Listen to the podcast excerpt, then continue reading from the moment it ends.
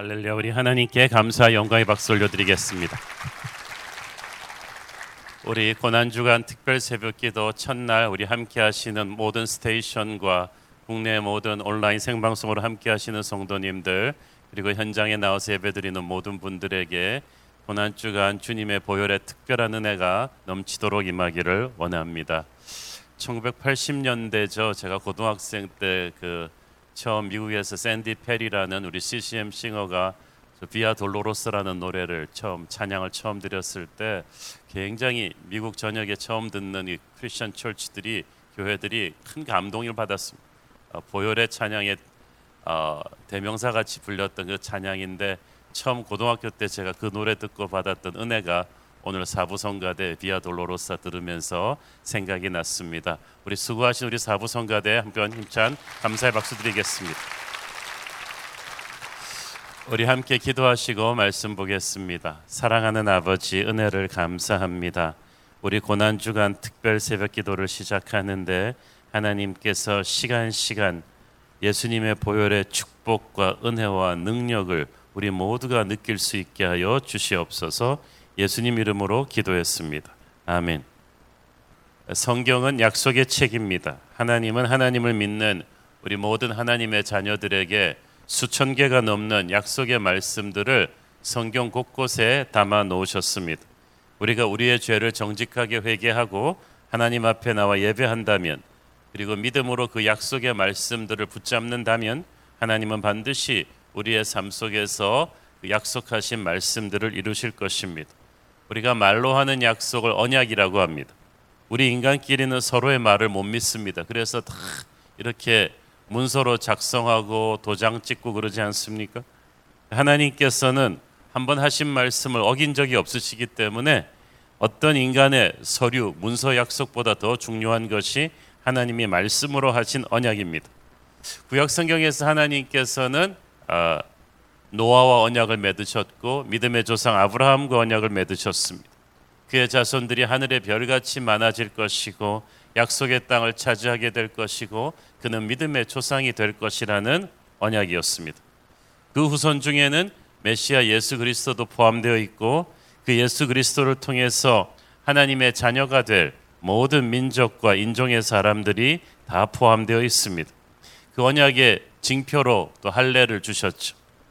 하나님께서 아브라함에게 주신 약속을 잘 지키셔서 아브라함의 자손은 모세 때에 가서는 200만이 넘는 거대한 민족으로 자랐습니다. 하나님께서는 아브라함에게 주셨던 언약을 다시 한번 모세에게 시내산에서 조금 expanded 버전으로 더 확대된 버전으로 확인해 주셨어.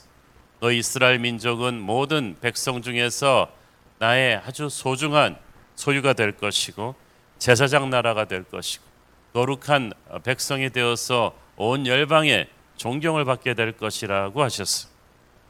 하나 이 엄청난 이 축복의 언약이 이루어지기 위해서 그 언약을 받는 백성들의 책임이 있었어요. 그것은 순종이었습니다. 아브라함 때나 모세 때나 이 언약의 성취를 위해서는 우상 숭배를 하지 말고 하나님의 말씀을 있는 그대로 순종해야만 했어요. 거꾸로 말하면 불순종하는 순간 언약이 깨어져 버립니다.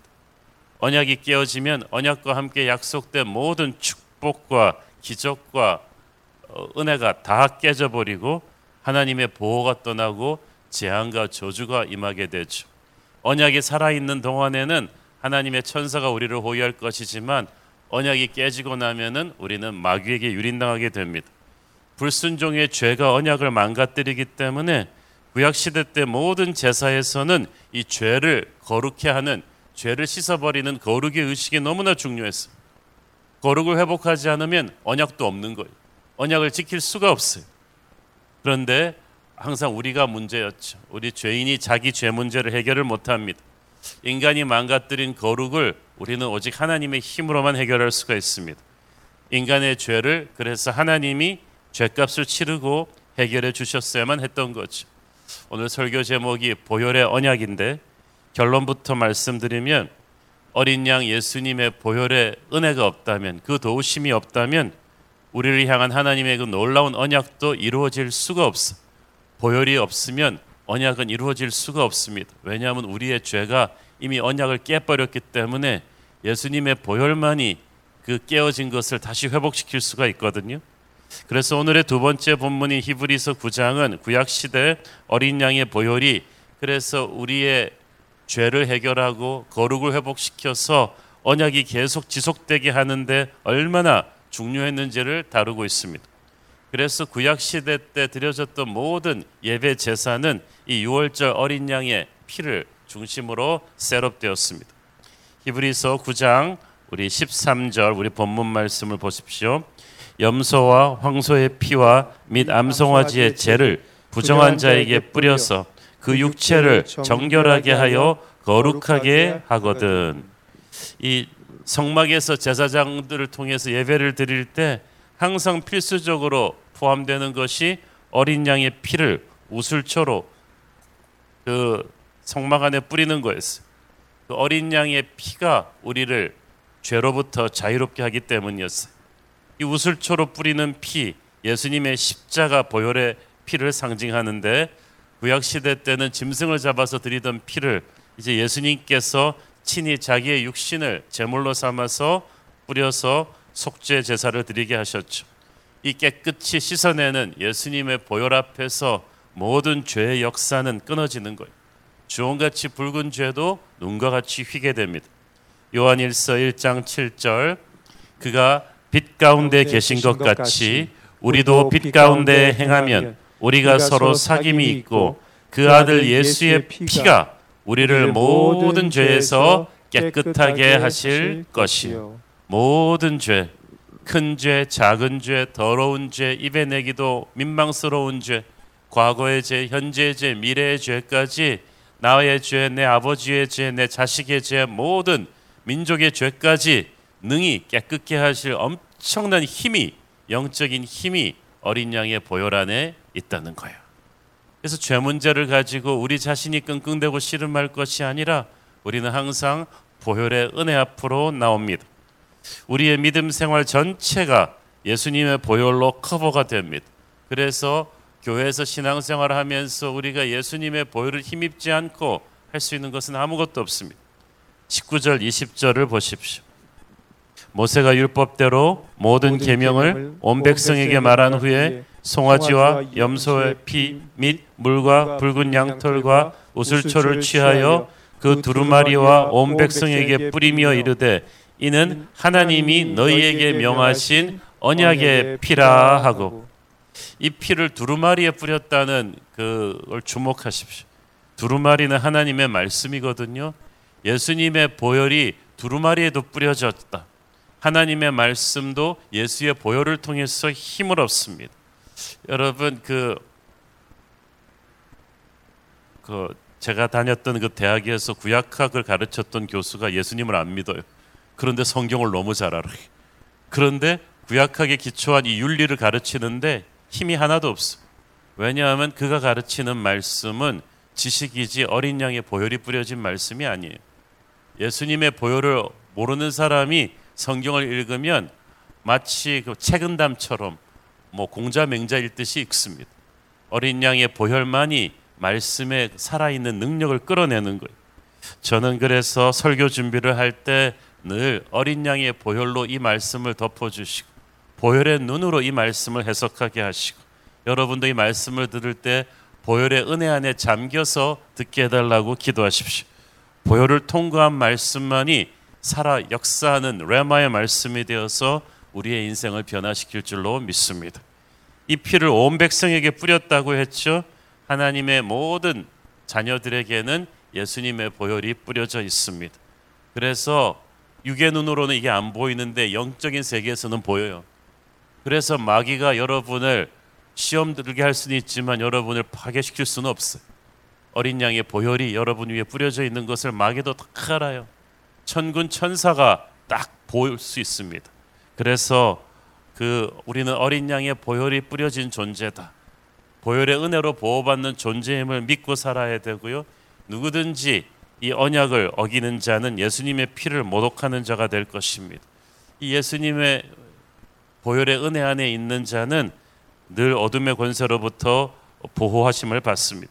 21절 22절 또한 이와 같이 피를 장막과 섬기는 일에 쓰는 모든 그릇에 뿌렸느니라 율법을 따라 거의 모든 물건에 피로써 정결하게 되나니 피 흘림이 없은즉 사함이 없느니라 여기서 말하는 장막은 오늘날의 교회입니다. 예수님의 보혈이 우리 교회 전체를 덮어야 돼요. 섬기는 일에 쓰는 모든 그릇에 뿌려졌다. 이 말은 무슨 말이? 교회가 사역하는 모든 기구들, 장소, 조직들, 컴퓨터, 뭐 프로그램 위에 다 어린 양의 보혈의 피가 뿌려져 있다는 것입니다. 그래서 이것이 교회를 세상과 차별화시키는 결정적인 포인트예요. 교회 일을 세상적으로 함부로 막 해치우려는 사람들 어린 양의 보혈이 교회에 뿌려져 있다는 것을 모르는 거예요. 목회자들이 설교하고 예배 인도할 때 우리 장로님들이 당회에서 교회를 회의하고 결정할 때 그 회의석상에도 어린 양의 보혈이 뿌려져 있습니다. 재직들이 각 사역에서 섬길 때 인간적인 방법으로 대충대충 해치우면 안 돼요. 그건 보혈 모독죄에 걸리는 거예요. 교회 음향을 다루고 사무일 보는 간사님들도 정말 이 어린 양의 보혈이 자기 위에 뿌려져 있다는 것을 인식해야 합니다. 주변에서 우리는 교회 일을 하는 스탭들 중에서도 어, 컴퓨터 켜놓고 딴짓하는 사람들, 교회 일을 하면서 마치 세상 일을 하듯이 그렇게 온갖 더러운 농담 다 하면서 하는 분들 보면은 자신이 어린 양의 보혈이 뿌려진 곳에 있다는 걸 모르는 거예요. 어린 양의 보혈은 모독을 받지 않으십니다. 제사장들이나 성정 봉사자들이 구약 성경에 많이 나오는데 그들 위에도 항상 피가 뿌려졌어요. 정결하게 되라는 거예요. 교회 일을 하면서 무엇보다도 이 교회 모든 스탭들이 예수님의 보혈로 덮이는 것이 중요합니다. 그래야 우리가 정결해지고 그래야 우리가 하나님의 일을 함부로 하지 않게 되죠. 거의 모든 물건에 피로써 정결하게 되나니 그 성막에서 쓰이는 모든 것에 예수님의 보혈이 뿌려져 있다는 것입니다. 저는 예수님의 보혈이 우리 교육자 회의에도 당회에도 우리 모든 공동체 모임마다 가득가득하기를 바랍니다. 그래서 저는 우리 교회 모든 섬기는 목회자님들, 간사님들이 이 어린 양의 보혈로 거룩하게 덮여 있는가에 굉장히 신경을 많이 쓰고 있습니다. 최근에 일대일 기독교 에센스도 우리 목사님 간사님들 이렇게 일대일로 딱 해서 하고 있는데 너무 은혜가 있습니다. 저는 어떤 프로그램, 어떤 계획을 교회가 라운칭하든지 간에 이 어린 양의 보혈이 우리 모든 프로그램들에 같이 하기를 바라는 것입니다. 교회 헌금이 쓰여지는 곳에도 어린 양의 보혈의 은혜가 충만하도록 우리는 늘 기도합니다. 그렇지 않으면 힘을 받지 못합니다.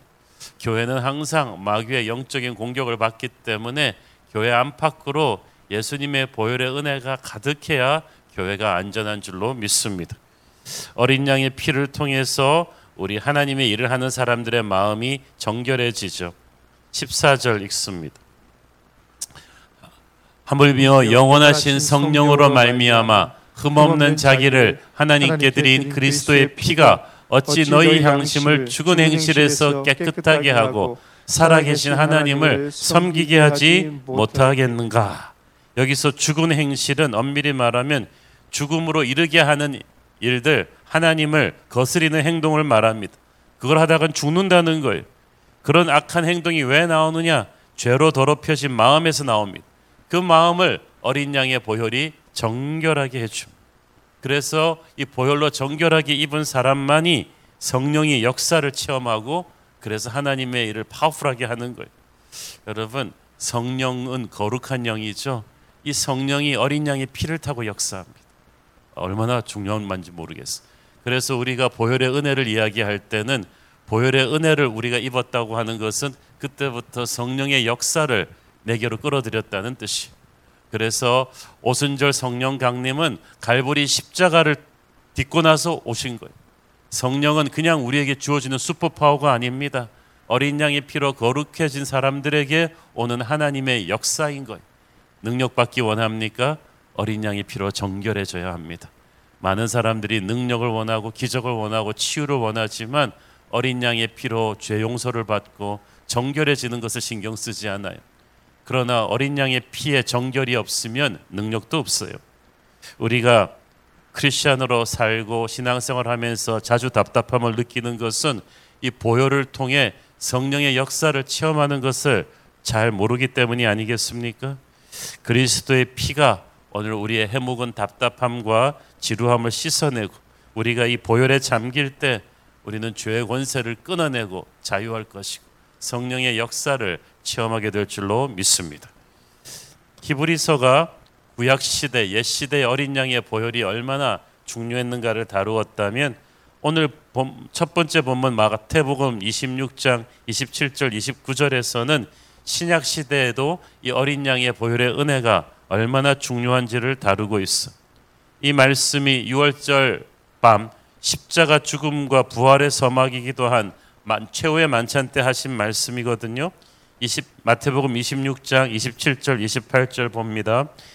또 잔을 가지사 감사기도 하시고 그들에게 주시며 이르시되 너희가 다 이것을 마시라 이것은 죄 사함을 얻게 하려고 많은 사람을 위하여 흘리는 바 나의 피 곧 언약의 피니라. 이 피는 주님의 죽음을 의미하죠. 많은 사람을 위하여라고 되어 있는데 누가복음에 보면은 너희를 위하여 붙는 예수님의 피라고 했어. 이 십자가 보혈은 남의 얘기가 아니에요. 나를 위한 거예요. 모두가 자기를 위해 사는 세상에서 주님만이 100% 자신의 생명을 쏟아주는 엄청난 사랑을 세우셨고 그 사랑을 기초로 해서 언약을 주셨습니다. 오늘 본문에서는 그냥 언약이라고 했지만 누가복음에 보니까 New Covenant 새 언약이라고 했습니다. 구약 시대 때부터 내려오던 옛 언약 아브라함의 언약과 모세의 언약과 비교할 때 훨씬 업그레이드된 비교할 수 없을 만큼 큰 것을 말하는 거예요. 아브라함과 모세의 언약은 이 언약, 언약의 예고편과도 같았습니다.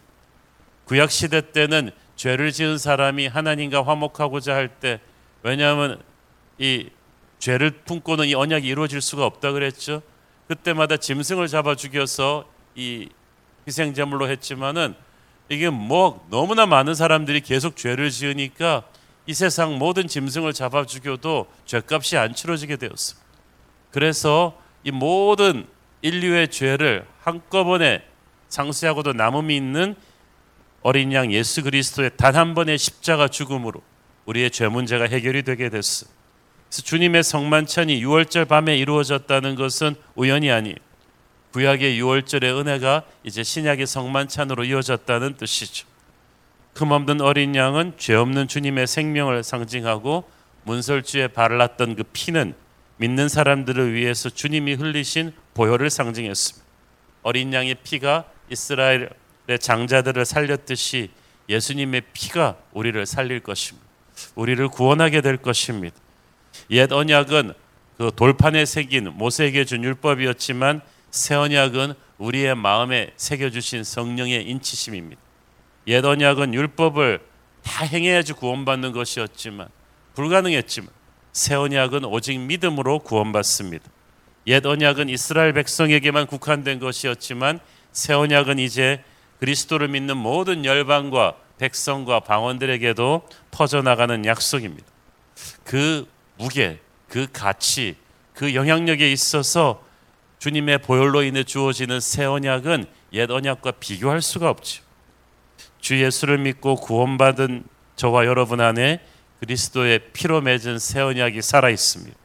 사망이나 천사나 권세자들이나 그 누구도 주님과 우리와의 사랑을 이제 끊을 수가 없죠.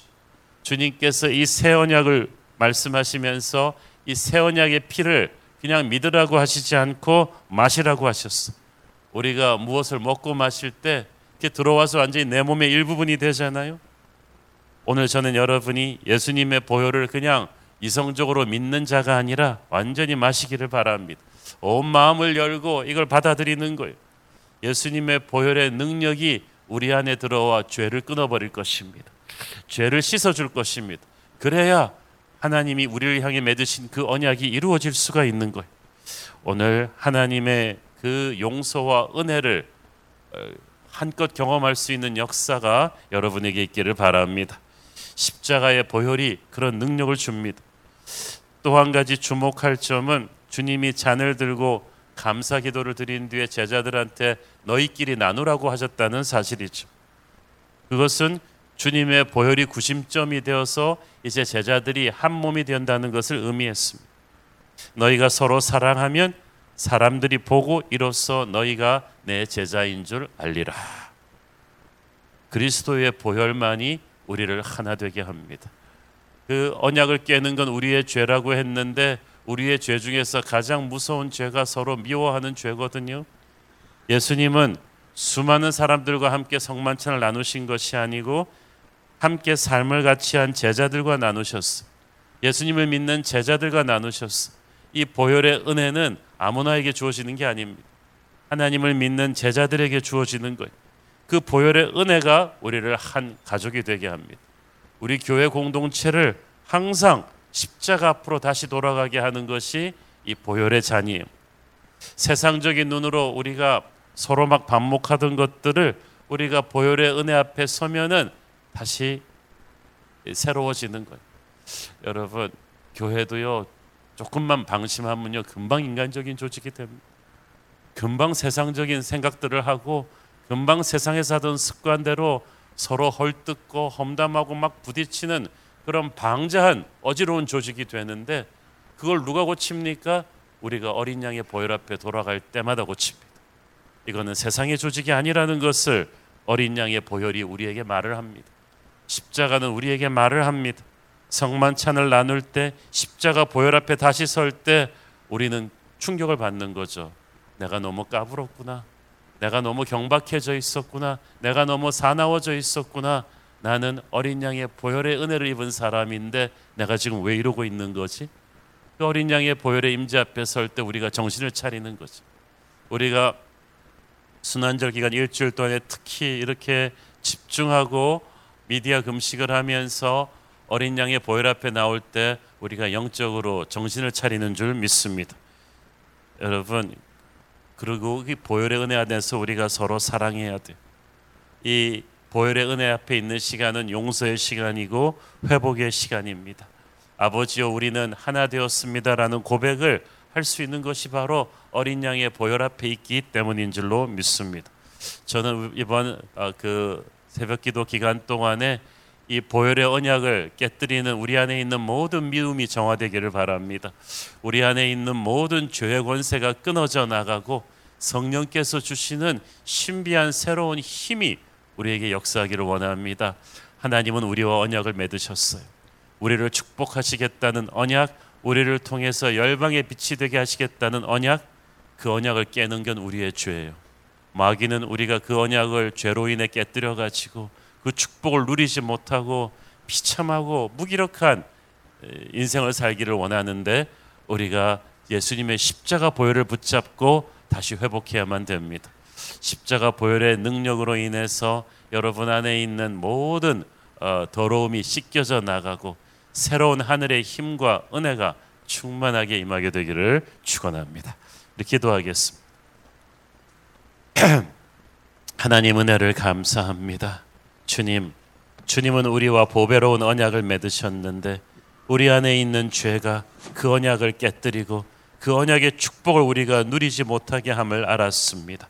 하나님, 변함없이 우리를 사랑하시는 하나님의 은혜 앞으로 다시 우리를 데려가 주십시오. 이 순환절 기간 동안에 주님의 보혈만이 우리의 죄를 해결하고 주님의 은혜 앞에 우리를 다시 데려갈 수 있는 줄 믿습니다. 주님의 보혈만이 언약을 깨뜨리는 우리의 죄를 깨끗이 씻어내고 자유함을 주실 수 있는 줄 믿습니다. 우리 모두 보혈의 은혜를 지나게 하옵소서. 예수님 이름으로 기도했습니다. 아멘.